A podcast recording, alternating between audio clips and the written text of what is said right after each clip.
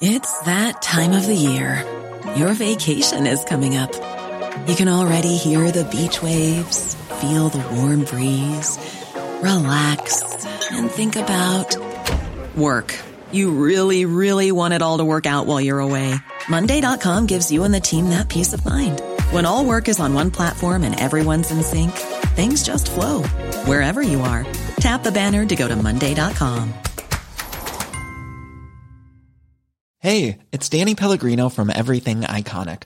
Ready to upgrade your style game without blowing your budget? Check out Quince. They've got all the good stuff shirts and polos, activewear, and fine leather goods, all at 50 to 80% less than other high end brands. And the best part? They're all about safe, ethical, and responsible manufacturing. Get that luxury vibe without the luxury price tag. Hit up quince.com slash upgrade for free shipping and 365 day returns on your next order. That's quince.com slash upgrade. Welcome to Talking Business, a podcast produced in Melbourne, Australia. The podcast is available on the Acast app, the Apple Podcast Store, or wherever you go to get your podcasts. Or you can get it at the Business Acumen website at www.businessacumen.biz. I am Leon Getler. My job is to review and monitor the week's news in business, finance, and economics. I bring it all to you every week. This is episode number 14 in our series for 2021, and today's date is Friday, May the 7th. First, I'll be talking to Michael Ohanessian, CEO of managed accounts platform Praemium, and I'll be talking to economist Nicholas Gruen about how we should re-evaluate fiscal and monetary policy. But now, let's talk to Michael Ohanessian. Michael, tell us about Praemium. You guys started as an off-platform service, didn't you? Yeah, that's right. I mean, we, we started in 2001. The the technology actually came out of JB Were. Would you believe there was a software guy, JB Were, called Arthur Naoumidis, who then set up his own shop in 2001 and it was a SaaS business, software as a service business. And and the thing that Praemium did on the earliest days was it had uh, data feeds with all the stockbrokers in the country. So if you, you know, Leon was out there buying shares through a broker or online through a broker.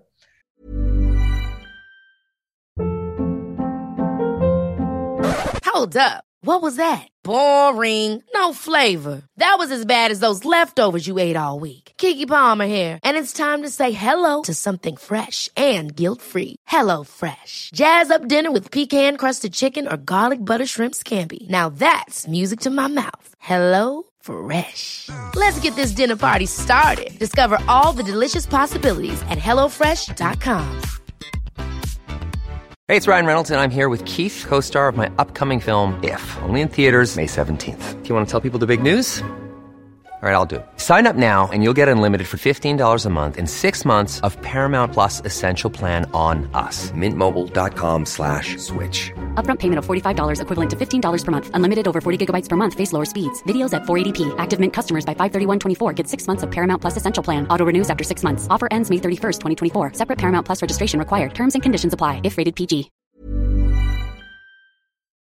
Those transactions would come to Praemium and using optical character recognition in those days, this is before APIs, we could see the transactions. And from that alone, pretty much, we can construct what your portfolio is. We know what it's worth.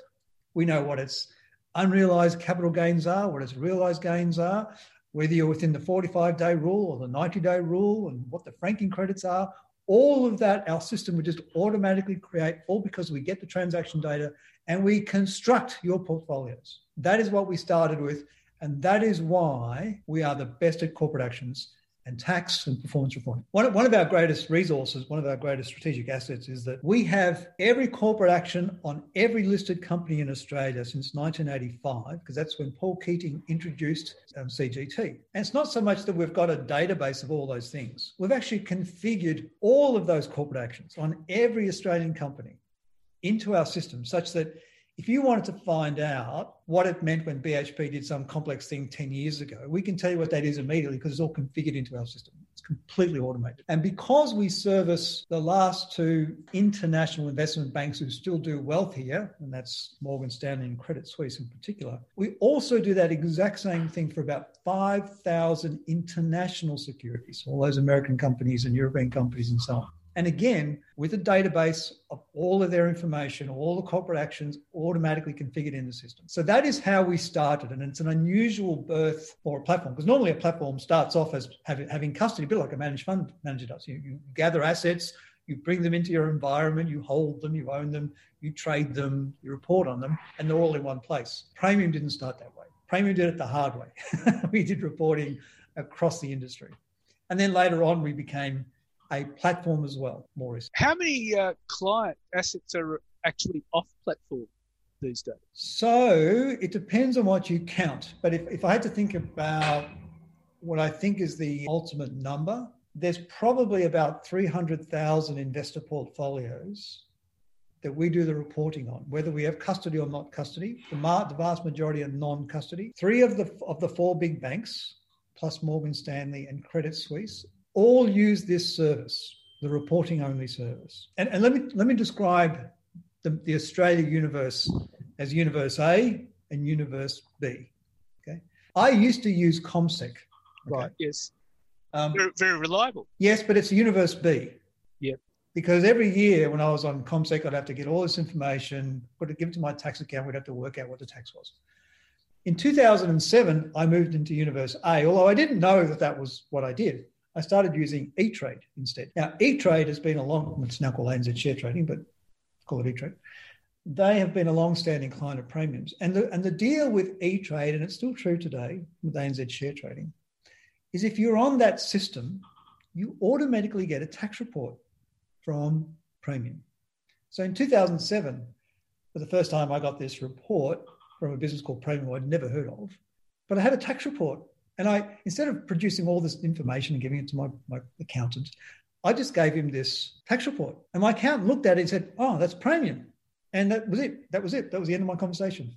It, it told him everything he needed to know. And, and so all of the stockbrokers and people that use Praemium, Morgan Stanley, Credit Suisse, E-Trade or ANZ Share Trading, JB Were, Canaccord, Shaw and Partners, they, they are in what I call Universe A, where by default, one of the things you get every year is a tax report for your investing site that is 100% right, even in the most complicated of circumstances. Even if the ATO issues a class ruling after the event, even if it's a staple security, it doesn't matter how complicated it is, we are right all the time. Now, there's a substantial amount of investments that are off platform, which would indicate that Australians are speculators. How easy are these portfolios to assess? Yeah, look, and I think that's a big problem. So, so we, we conducted some research with a with a firm independently, and what we found on average, now it, it's a reasonably big survey, but it's not 100% accurate. But we found that from the survey, about 22% of wealth doesn't sit on a platform as people understand a platform, including ours. Okay. So to give you an example, when you put money into a term deposit, that's not a platform, that's sitting with the bank, right? If you buy some stocks on CommSec or E-Trade or through a broker, that's not on a platform by definition, right? You'll have a HIN, your money's sitting in a HIN. If you invest directly with a fund manager into his fund, that is off platform. So, but if I just take the stock part, it is part of the Aussie culture for people to speculate in stock markets. It always has been particularly more so in the older days, particularly mining startups, you know, in Perth, right? And so it is part of our culture that we don't want to go and just put it on a platform. It's a nice, easy solution. You know, Australians are all looking for that next afterpay or whatever it might be, you know, the next Yeah. CS. And so that is why, and, and the problem with that, of course, is that any particular individual like myself, I might have money sitting in several term deposits across multiple banks. I might have money with one or two or three different stockbrokers. I may have invested in a fund somewhere. I may have some money sitting on a platform, right? And so the problem with it not being on platform is the opposite of what's good about platforms. With platforms, everything is in the one place, like a managed fund, right? It's one nomenclature in terms of the way things are thought of. It's one database structure. It's one trading system. It's one reporting system. It's all uh, held together. Whereas if I had to work out, I mean, even for myself in non custody, if I want to work out what I'm worth today, I have to go and check my term deposit, see what it's worth, go and see what the stocks are I bought on E Trade.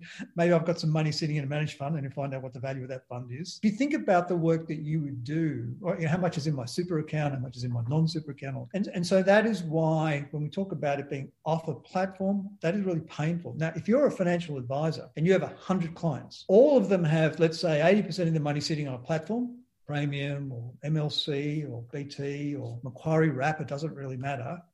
The advisor knows that that part's easy to report on, right? Because it's on a platform. But all these clients have some money sitting, you know, in a term deposit, maybe with some stockbrokers. They've got some old stocks that they bought through multiple brokers. How does the advisor capture that information so they can reflect back to the investor what their actual wealth position is? That's an awful amount of work. I mean, even if you had to do it for yourself, if your wife turned around to you today and said, Leon, what are we worth?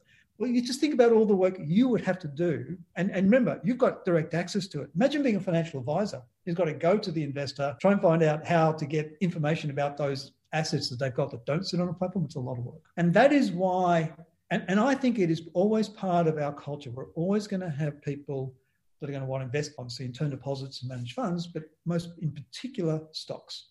Not just listed stocks, by the way, but unlisted companies as well. In fact, I've myself bought into a unlisted company. Some former colleagues of mine are doing really well. And so that's even more complicated trying to work out what that's worth, right? It's not even listed. There's no price.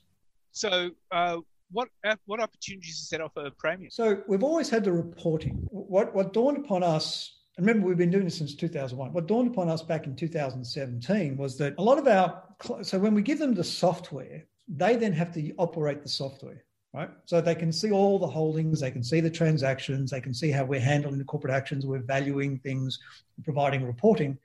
But for that to be correct and accurate, they've got to do some administration work that only they could do, which is to reconcile, to make sure that, yes, in fact, because our system will, will, will, will project how many shares in BHP you've got based on, let's say, 10 years of trading in BHP, right? But to make sure it's right, you have to compare that to what the registry says you actually have. They are the source of truth. So the admin work they have to do on top of what we already provide is just to check that it's right, to just check it with the source of truth, be it the registry, be it the bank, so you can see that, you know, if you had a dividend, is that actually, you know, like if, in other words, if you if, you have BHP and you're expecting a, get a dividend, our system will predict what the dividend payment is going to be, right? But to be sure of it, the source of truth is to have a look at the client's bank account and make sure that that's the money that actually came in.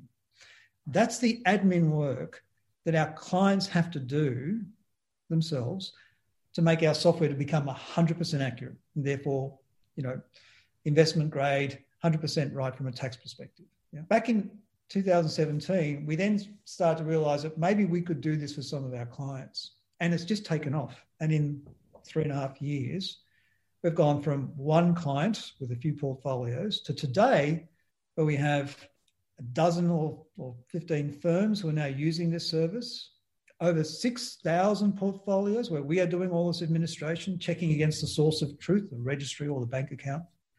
Um, and it covers over $16 billion worth of assets. And so for those firms, we are taking away all of that pain of reconciliation and making sure it's right. We open the mail, we do all that work for them and we're good at it and we can do it at scale because we can do it across a number of firms. And we think that this is a game changer. We, we, we're still early in this process, but we think that the future potential is massive because every advice business out there has this pain and it's inefficient for them. It's not a good use of their time and money and it distracts them from what they need to be working on. And if we can take that pain away, because we are the best at operating our own software because we know it best and we can do it at scale. And uh, and of course, so because you started out as a as an off-platform business 20 years ago, yeah. it's in your DNA. It's in our DNA, absolutely. And we can do this better than anybody. And we believe that you know we're not trying to be the solution for everybody, but in terms of advice businesses, if you think about it, and, and a, a lot of our history actually has been simply this: a lot of particularly the small firms, there'll be some financial advisors There'll be, therefore, an admin team and an advice business, as you can imagine. And they might have one person who becomes an expert user of our software and does all of that administration. But if that person leaves or goes on maternity leave, whatever it might be, suddenly they panic. And invariably, these firms, particularly the smaller ones, would either give up or they'd come to us and say, Can you help us? We've just lost Melanie, who's our expert, and we don't know, no one else knows, no one else knows how to use it. So it's all about focus and expertise and sustainability. And outsourcing this admin work for off platform assets is the obvious thing to do. And if you think about productivity in our, in our in the history of humanity, it is all about greater specialization and outsourcing all those things that are not core. And this is the next frontier. particularly in this country where we will always have a lot of wealth off platform. So that represents an enormous opportunity for other wealth management firms, doesn't it? Massive. It's, you know, um, one of our peers, um, NetWealth, actually was in the newspaper talking about how they wanted to go after this market, and they, and they named it as a over one trillion dollar market. now I don't know what how big the market is, but um, it, it's pretty big if you think about it. If you think about just the, the amount of money people spend just with stockbrokers, that gives you a sense of just how big this market is. Well, that's quite exciting for you, isn't it? It's quite massive. exciting for Praemium, isn't it? Yeah, and you know, and, and, and all those people that are already in what I call universe A, yeah. like E-Trade and Shaw and Partners, um, you know, they were already they were already most of the way there. Now, some of those clients of ours have also asked us to go and do the admin as well, but at least they've had the good software, so they've had the opportunity to get it right. Well, Michael, we'll be watching that with great interest. Thank you very much for your time. Thank you, Leon. Good to talk to you. Thank you. And now let's talk to economist Nicholas Gruen. Nicholas Gruen, how would you assess uh, Joe Biden's stimulus plan? I think in the circumstances, it's a, it's a risk that uh, Joe Biden and, and the Democrats need to take in the United States. It's worth noting, however, that they're being pushed into taking large risks because they have to get this through Congress. So they have to make a guess at, about the way the economy will evolve over the next two or three years. They're likely only to be able to control Congress and, uh, for the next one and three quarter years. And so, what I think is significant to point out here is that we're doing this the wrong way. We are, uh, what's happening is we're being forced into making large guesses about the future. And we don't do that with monetary policy. With monetary policy, we have a mechanism for making sure that the policy fits the circumstances all the way through and we adjust it every month. Uh, we probably shouldn't be doing that quite so much with fiscal policy, but that's what I highlighted in my Financial Times column and something I've argued we can deal with. I've argued that for 25 years and uh, happy to outline it for you. Well, how could we make monetary and fiscal policy better? So let's leave monetary policy out of it for a minute and let's look at Joe Biden's situation. I think we should. I think what we need to do is we need to look at what we've done with monetary policy and ask ourselves how can we adapt that to fiscal policy. What we've done with monetary policy is we have an independent central bank, and that has a huge influence. It actually it doesn't fully control interest rates, which let's say that's monetary policy, but it has a huge amount of, it, basically sets the rates. And in Australia, for instance, it can be overruled by the government, but it never has been. So it's been a very powerful body. And that means that we can track monetary policy through time. Every month, the central bank comes to a view about how monetary policy should be set. If you think about fiscal policy, it's completely different. It's, it's negotiated through the parliament. Now, it's, it's critical that parliament is involved in the setting of tax and, the, and spending decisions. Those are political decisions.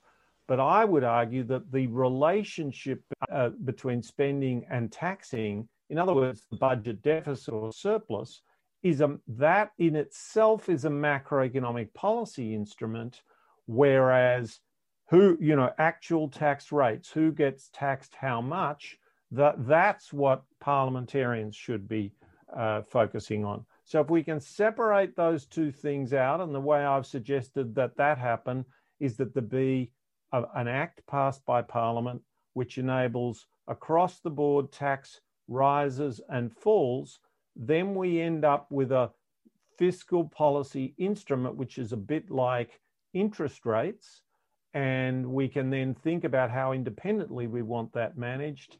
And then we've brought about a situation where fiscal policy is somewhat is, is a lot more like monetary policy, a lot more independent, and therefore a lot more fit for purpose in managing in helping to manage our economy. Uh, that said, I mean, isn't the isn't the role of Congress or Parliament to actually approve changes to tax and spending? So, so, so I think that's absolutely right. Uh, and, and my response to that is to make this distinction between the sort of basic distributional questions that are addressed by parliamentarians agreeing on a schedule of income tax, what level of GST is, whether they're going to spend more money on housing subsidies or the dole or health. Those are questions for Parliament.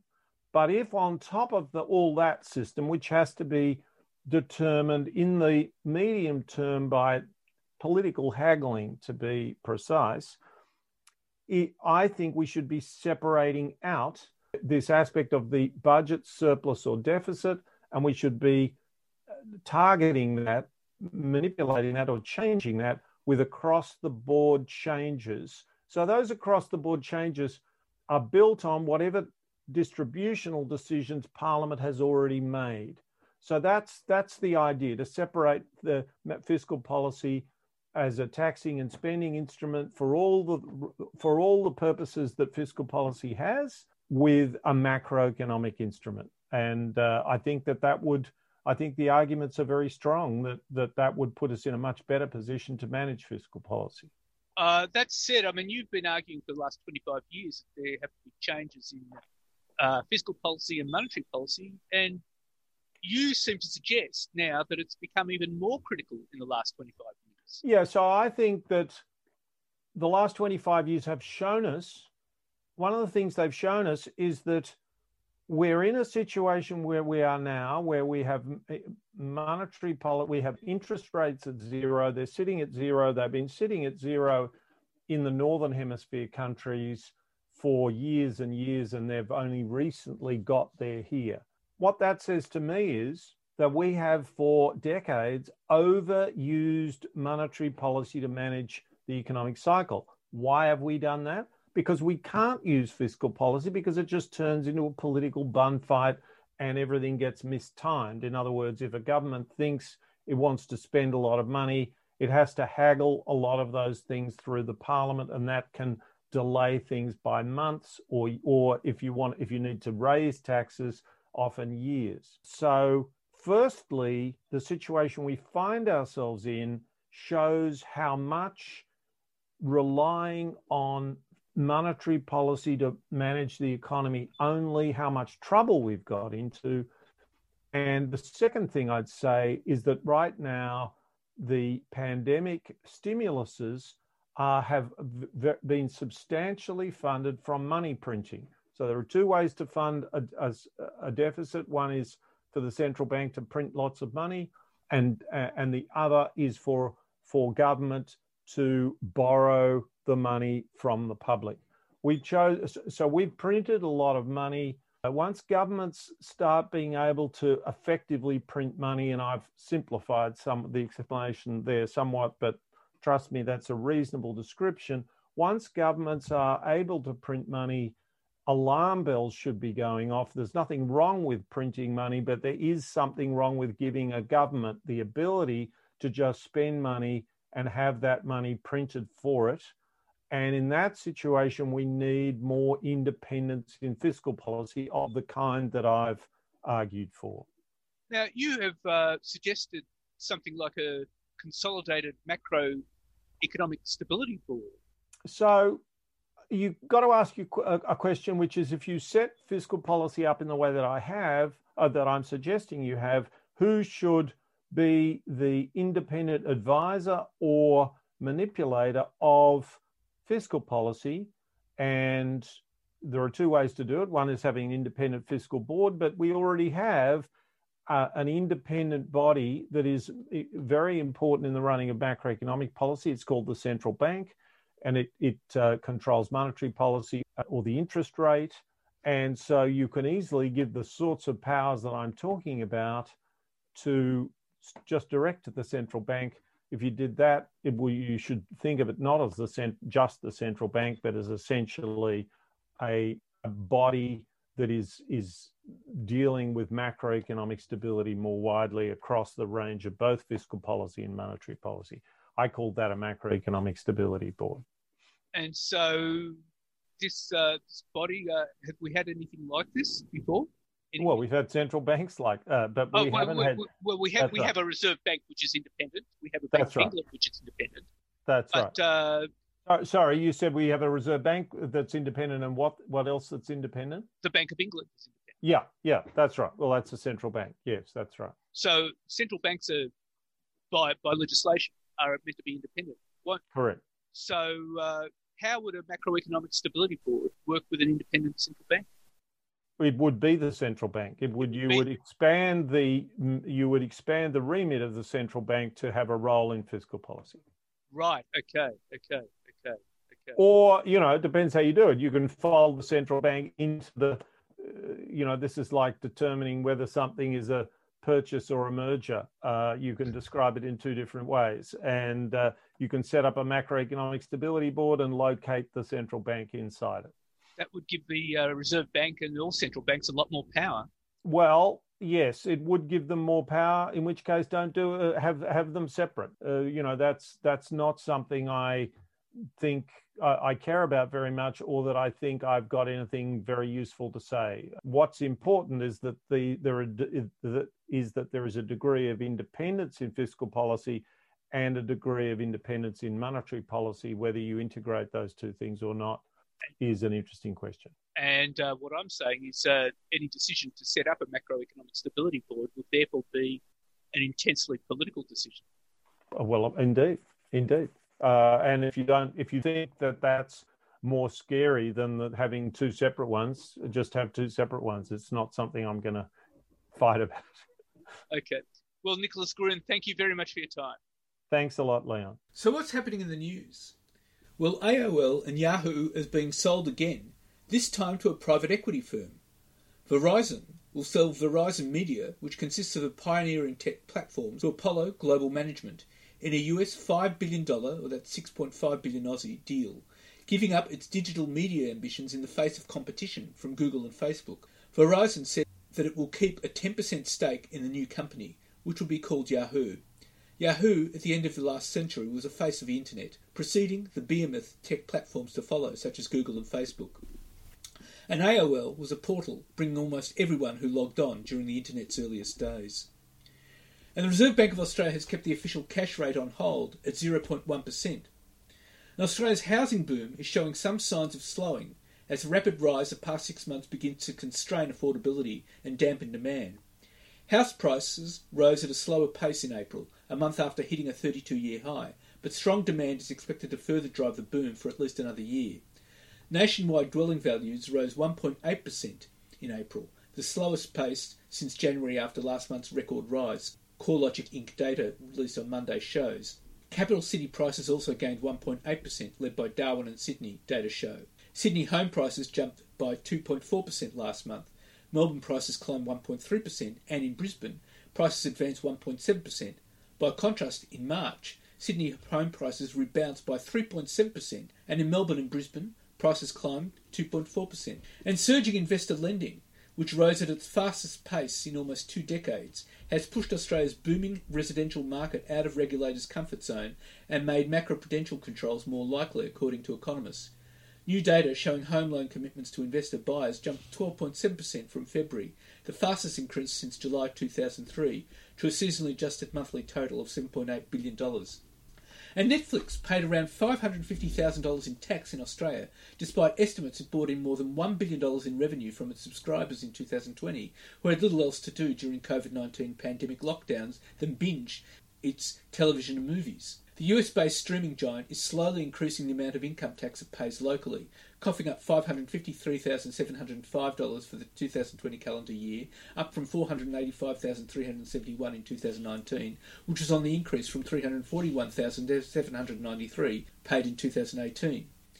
However, the company continues to use a corporate structure, allowing a Netherlands based subsidiary to recognise Australian revenue, estimated to be between $700 million and $1.4 billion. Local subscribers are billed by the Netherlands based entity, and the money is collected by Netflix Australia on behalf of Netflix International BV, with the local entity charging it a fee to provide those services. According to Australian Securities Investments Commission filings in 2020, Netflix reported an after tax profit of 878,234 on revenue of $20.54 million. This was up on the $17.3 million in revenue and profit of 854,695 reported in 2019. The revenue was made up by the service fees paid by Netflix Australia's immediate parent company, Netherlands based Netflix International BV, which paid $14.5 million to the local entity, up from $12.4 million in 2019. Netflix Australia's ultimate parent, US based Netflix Inc., paid the local entity $5.9 million, up from $4.8 million in 2019. And Boston Consulting Group's original quote for its work reviewing Australia's post operating structure was $1.38 million for less than four months of work, a Senate inquiry into former CEO Christine Holgate's departure has heard. Despite the taxpayers putting the bill, the report has never been released into the public domain. Managing Director and Senior Partner Miguel Carrasco will not reveal the profit margin the firm made on the work. And the New South Wales Government will look to develop manufacturing capacity for RNA based vaccines and medicines. Facilities would be potentially online in the 12, next 12 to 18 months. New South Wales Premier Gladys Berejiklian says this could include manufacturing COVID 19 vaccines, but will also include other vaccines, including RNA technology. She says it's about the medium to long term. And Australia's budget deficit this fiscal year will be 30 billion Australian dollars, narrower than the government's mid-year forecast as a surge to hiring and iron ore prices bolstered revenue, Deloitte Access Economics said. The underlying cash deficit in the 12 months through to June will be $167 billion, Deloitte said in a report released on Monday, compared with Treasury's December estimate of $197.7 billion. The budget shortfall will almost halve again in fiscal 2022 to $87 billion, it said. Australia's economy has recovered rapidly from the pandemic as early containment of COVID 19 boosted confidence and fiscal and monetary stimulus supported firms and households through the crisis. This helped fuel a surge in hiring, with unemployment falling to 5.6% in March from a peak of 7.5%, meaning increased tax revenue and fewer welfare payments. In addition, iron ore, Australia's largest export, last week approached all-time highs. Miners have been struggling to keep up with demand from Chinese steel mills as the world's second largest economy accelerates. Looking further ahead, Deloitte forecasts underlying cash deficits of $56 billion in fiscal 2023 and $49 billion in fiscal 2024. That suggests that over the four years to fiscal 2024, the budget will be almost $100 billion better off, Deloitte estimated. And the federal budget will set aside money for the construction of a gas fired power station in New South Wales, amid a growing view within government that it is more likely than not the taxpayer funded project will go ahead, regardless of what the private sector decides. Because the power station would be built by the government owned corporation Snowy Hydro Limited, it would be listed as a cash for asset transfer and have no impact on the budget bottom line, which is the same way the NBN is treated. Last year, when launching plans for his gas led recovery, Prime Minister Scott Morrison gave the private sector until April 30, 2021 to file final investment plans for a power station to replace a capacity that could be lost when the AGL operated Liddell coal fired power station closed as scheduled in April 2023. If the private sector did not step up, the government would, Mr Morrison said, via a gas-fired plant in Kurri, generating between 350 megawatts and 650 megawatts. And Energy Australia has finally given the go-ahead for a new gas-fired plant to be built in New South Wales Illawarra region. The Tallawarra B plant will be at least 300 megawatts and will come online in time for the summer after the closure of AGL Energy's Liddell coal plant in New South Wales, Energy Australia said on Tuesday. It will be able to use gas as well as green hydrogen, enabling it to be switched to carbon free fuel when it is available. Tallawarra B will be Australia's first net zero emissions hydrogen and gas ready power plant with direct carbon emissions from the project offset over its operational life. Energy Australia will offer to buy 200,000 kilograms of green hydrogen per year from 2025. And Australian businesses have been slugged with premium jumps of up to 30% to cover cyber attacks, according to a new report by insurance brokers Marsh. The rise has been fueled by insurers pulling back from covering such costly information technology attacks and hits from ransomware, in which hackers demand a payment to end the damage. Businesses that have been hit by cyber attacks include Nine Entertainment, publisher of the Australian Financial Review, and logistics outfit Toll. Toll was hit with ransomware attempts while no demands were made to Nine, even though the cyber hit had hallmarks of ransomware. Marsh noted that businesses renewing their annual insurance in the first quarter of calendar 2021 had a 35% rise in cyber premiums in the United States, double the increase seen in the prior quarter and the largest increase since 2015. In Britain, it was 29%. Australian businesses had paid similar figures in the first quarter, and the trend was worsening this quarter. And furniture retailer Nick Scali said it expected net profit for the 12 months ending June to reach between $78 million and $80 million, compared with underlying net profit of $42.1 million in 2020. Retailers such as Nick Scali, Harvey Norman, JB Hi-Fi, Temple & Webster, Adairs and Beacon Lighting have benefited from a sales boom as consumers cocoon at home and redirect spending on travel and restaurants to furniture, homewares and appliances. And Westpac has told the market it is aware of a statement of claim where ASIC alleges insider trading related to interest rate hedging activity during the privatisation of Ausgrid, a transaction which Westpac worked on in 2016. The claim also alleges unconscionable conduct and non-compliance with its financial services licence. ASIC has commenced civil proceedings related to this in the federal court. And Westpac has reported better than expected first half cash profit as the economic recovery in Australia and New Zealand continues. The bank's revenue from ordinary activities rose 1% to $10.7 billion, while statutory net profit rose 189% to $3.44 billion. Cash earnings were up 256% to 3.54 billion, beating estimates for the 3.44 billion cash profit.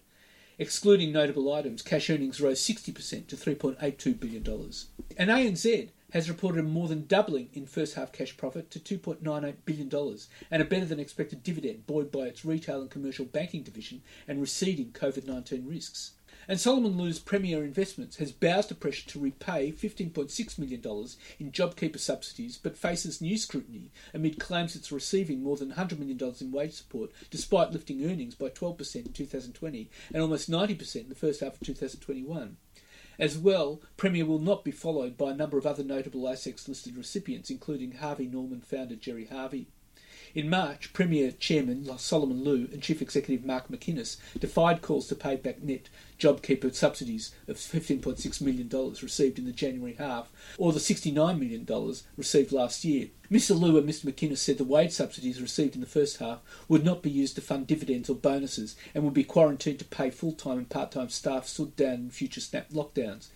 Premier said on Monday it used JobKeeper subsidies to pay staff stood down during snap lockdowns in Queensland and Western Australia in the past few months. However, higher sales had fully offset the cost of supporting staff teams through these lockdowns, and the JobKeeper subsidies were not required. However, Premier's backflip has not brought to an end of scrutiny over the retailers' use of JobKeeper subsidies. Andrew Leigh, the Shadow Assistant Minister for Treasury, said Premier may have received as much as $110 million over the first phase of the scheme, based on 6,500 Australian employees receiving $750 a week between March and September, and has demanded Premier repay the full amount. The wage subsidies, combined with the $52 million in rent relief and strong margin growth, helped boost Premier's retail earnings by 88.5% to 237.8 million in the January half. This followed a 12% increase in underlying earnings in fiscal 2020. On Monday, Dr. Leigh wrote to the Australian Securities Investments Commission asking if it would force Premier to disclose the total JobKeeper support it received rather than just the net amount. And Indian Australian business leaders have warned of a serious risks of trade and diplomatic relations from draconian COVID 19 travel bans as Scott Morrison faces a growing backlash over threats of hefty fines and jail time for returning citizens. On Monday, the Prime Minister said the likelihood of anyone being charged under biosecurity bans on travel from India were pretty much zero, but he defended the two week measure as necessary to protect Australians from the raging pandemic. Australia India Business Council Chairman Jim Varghese said the threat of fines of up to $66,000 and five years jail for returning citizens were likely to hurt the Australian Indian community and bilateral business and trade.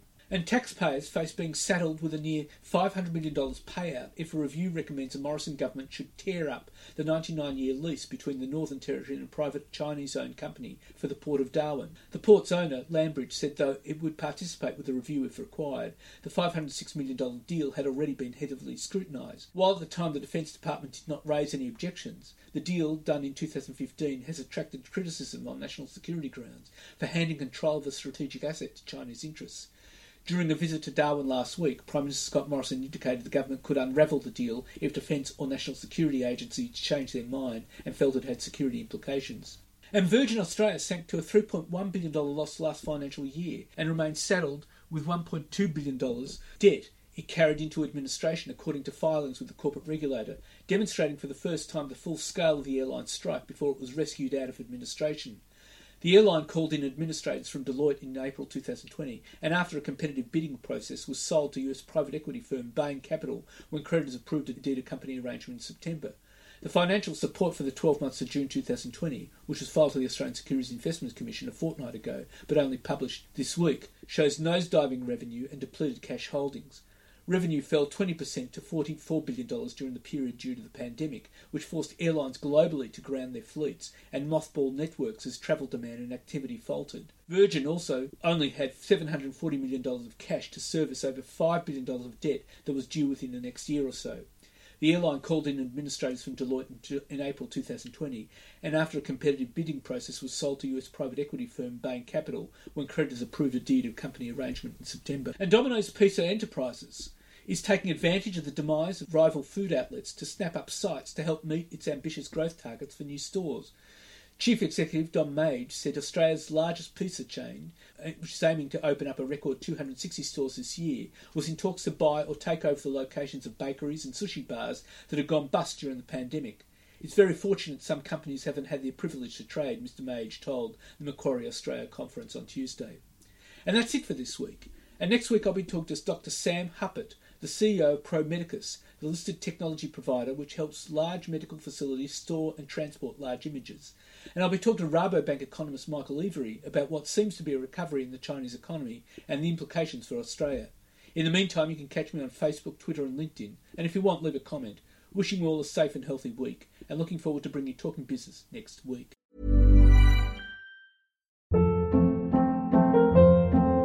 Hold up. What was that? Boring. No flavor. That was as bad as those leftovers you ate all week. Keke Palmer here, and it's time to say hello to something fresh and guilt-free. Hello Fresh. Jazz up dinner with pecan-crusted chicken or garlic butter shrimp scampi. Now that's music to my mouth. Hello Fresh. Let's get this dinner party started. Discover all the delicious possibilities at hellofresh.com.